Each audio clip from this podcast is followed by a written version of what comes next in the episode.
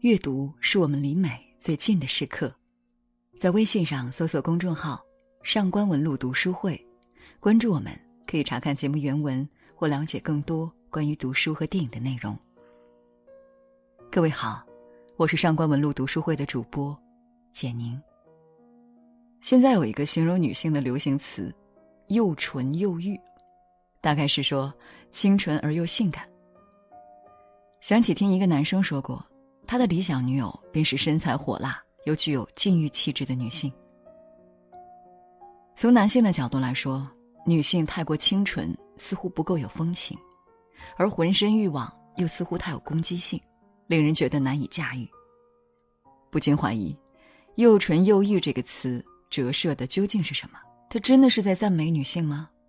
女性为谁而纯，又为谁而欲？在我们这个时代，所流行的词汇成了生活的缩影，同时也成了裹挟我们的陷阱。最近，一档叫《乘风破浪的姐姐》的综艺，邀请了三十位人生经历迥异的姐姐，让我们见到了非常多样化的女性。在被无数人拿来或群嘲或群宠的姐姐中，有一位出道很早，现在却已被打上过气标签的女歌手。或许是近十年的沉寂。让人们都遗忘了阿朵这一株开在禁忌边缘的一朵妖花。那个曾经性感火辣到被禁、被封杀的阿朵，再次出现的时候，穿着朴素。她把曾经的性感之最掩埋在宽大的民族服饰中。她曾是被媒体用“性感的没有下限”来形容的女星。在那个信息未能如今天般发达的时代，一本男人装。因为她穿着深 V 服装的封面，三个月出五十万册，卖到脱销。照片上的阿朵尺度惊人。那时候，媒体笔下和观众眼中的阿朵风流浪荡、大胆开放，她可以对众公然宣称自己喜欢性能力优异的男人，在舞台上与各种舞伴贴面，动作热辣。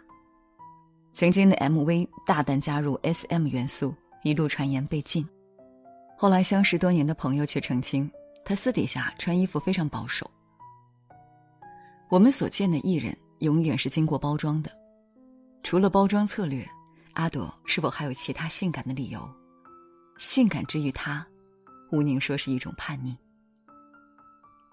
在我们这个世纪，性感是有罪的，惹得男人垂涎，但垂涎中少了尊重，惹得女人嫉妒。极度的同男人们一起对她实施荡妇羞辱。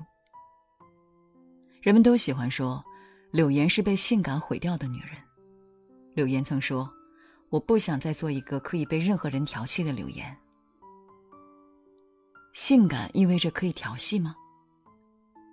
性感分很多种，可以调戏的性感是孱弱的，性感在他们身上注定成为一种罪。他们接受了社会对于性感的偏见与羞辱，对于自己的身体小心翼翼。而另外一种是带有主动进攻感、侵犯性的性感，就算是极尽热辣，也不容亵玩。如同阿朵为男人装拍摄的那组，以今天的审美来看，或许过于土气了，但是其中包括动作、妆容以及包含的故事内容、前卫的女性意识，都还算可圈可点。而且，画面中的阿朵有一种不容调戏的性感。甚至，这性感的主体才是发出调戏的一方。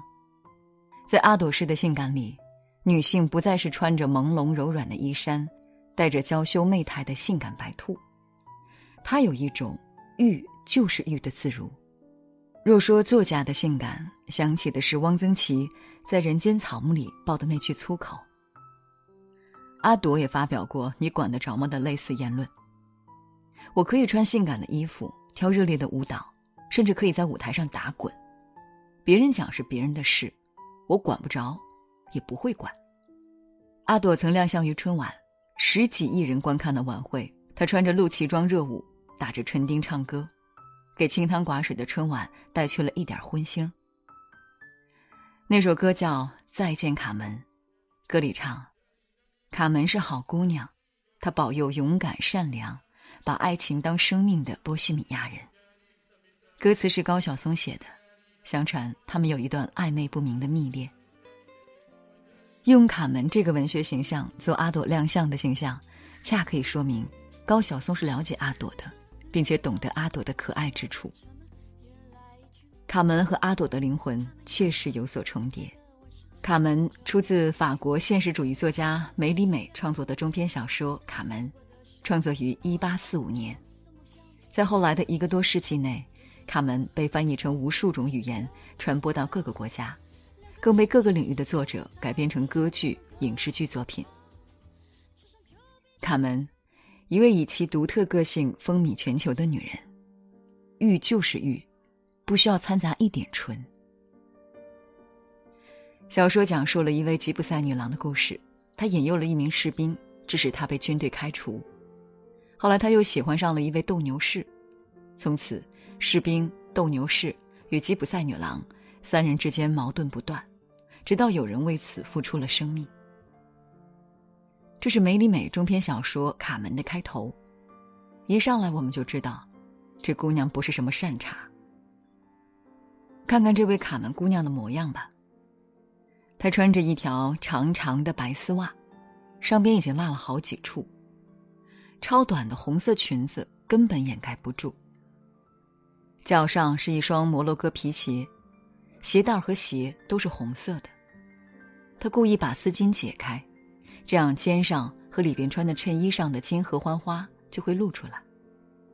嘴里含着一只金合欢花。只见她一扭一扭的朝这边走来。这样打扮的女人，我家乡的人会认为她是祸水，总会惹来麻烦，所以我们只希望她平平安安。塞维利亚人看到她后，会走到前去说一些赞扬她的话，不过，她不会对这些话语做任何回应，而是双手插在腰间，用妩媚的眼神注视着别人，看上去非常淫荡。波西米亚女郎就是这种风格。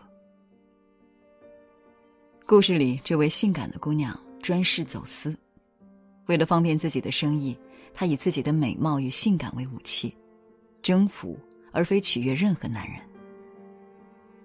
有些她会付出真情，比如与她纠缠最久的士兵何塞；更多时候，她仅仅把男人视作可以利用的蠢物，只是为了获取利益。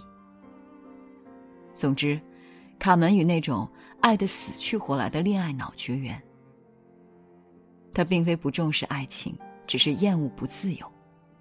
别看他永远在勾引不同的男人，若有人爱他并且尊重他的自由，我想，他反倒会对那个人死心塌地。故事的最后，情人何塞要求卡门和他过安定的生活，卡门却宁愿死。他不肯再讨好情人半分，以换取生命的延续，而是决绝的死在他情人的刀下。不自由，无宁死。可悲的何塞从不明白，他为何对卡门如此着迷。他爱的便是他飘渺自由、不为任何人而牵绊的灵魂，那世间珍惜的品质。可他最后却偏偏要他改掉，变成一个柔顺的妻。世上就是有这样一种人，他们的不可爱之处，便是他们的可爱之处。卡门在他的情人面前是那么难以琢磨，但是谁也无法否认，一颗自由、独立、不驯的灵魂有多么迷人。斯汤达曾经说：“梅里美压根儿不会写女人。”他认为，梅里美写的女人实际上都还是男人。或许在斯汤达的眼中，女性应当是死心塌地的，一生追求安稳的，绝不会像卡门这样。为了自由，宁愿去死。但是男女真的天生就存在某些差异吗？心理学家早已通过诸多实践证明，性别是被塑造的。比如，我们通常会认为，女孩一般喜欢粉色，男孩则会较为偏好蓝色。英国心理学教授海恩兹的实验却表明，两岁以下的孩童对颜色的偏好并不受性别影响。肯塔基大学的副教授 Christia Spears Brown 也曾表示，性别偏好是在儿童了解了自己的性别后才体现出来的，而婴儿中没有显示出这样的偏好。女孩在长大后会喜欢粉色，或许仅仅源于大人们在童年时为他们所做的选择。人们的种种偏好就是这样不断被生活中关于性别的刻板印象塑造的。大多数人都在无意间朝着共同的标签靠拢。也许是涉及原始社会分工留给男性的狩猎本能，我们一般认为，男性才是主动进攻狩猎的一方，四处猎艳玩弄欺骗男人，这大抵是卡门被认为不像女人最主要的原因。一如当年舞台上的阿朵，男人装的阿朵，脸上似乎写满“你们才是猎物”。他曾说，他想表达的是，女人的性感是可以主动的。在女性话题并未如此受关注的时代，阿朵颇先锋的带有一丝女权色彩。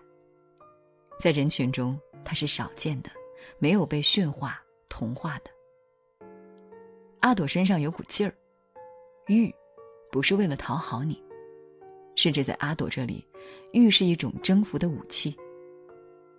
如果你觉得我穿的衣服很少，曾经吸引你的眼球，那么我告诉你，我只是为了想让你听我的歌。性感除了是反叛，也是他想引起注意的方式。多年以后，在《乘风破浪的姐姐》中，他还为自己的音乐得不到重视而意难平。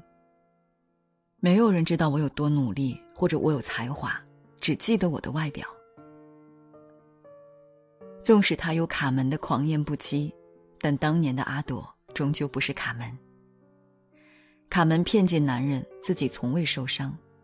阿朵却是被骗受伤的那一个。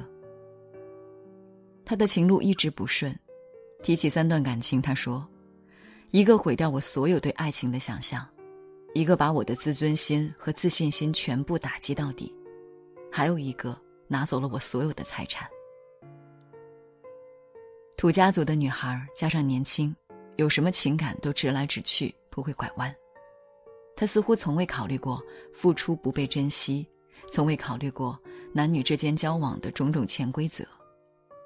从未考虑过复杂的人性迷宫里，若不弯弯绕绕，就得撞南墙。可如今的阿朵会说：“爱并不是说你付出一切牺牲就是好的。”我那时候当然觉得好美、好凄惨、好动人，但现在觉得没有用的，一定要把最美好的爱给对的人，给懂的人。经历坎坷的爱徒，因为高强度的工作而大病一场，爱情事业全部重新洗牌，沉寂多年，然后复生。重来的时候，他不再性感，他不再那么用力过猛。在乘风破浪的姐姐中，他总是令人非常安心，给予旁人最大支持，却从不喧宾夺主的那个。但那种狂热的生命力，在那曲兰花草里还是藏不住。他怒唱那句：“不愿居暖房，迎风晒月光时，花语更是一铿锵。”曾经他不为任何人而遇，如今还是如他三年前宣告死里复活时所说：“忠于梦想，忠于自己，忠于所有的爱。”文章就到这里，想问问大家。你如何看待女性的性感呢？欢迎在评论区留言。如果你想查看今天节目的内容，请到微信上搜索公众号“上官文露读书会”。阅读是我们离美最近的时刻，让我们共赴一场美丽的约会。今天的读书就到这里，下期再会。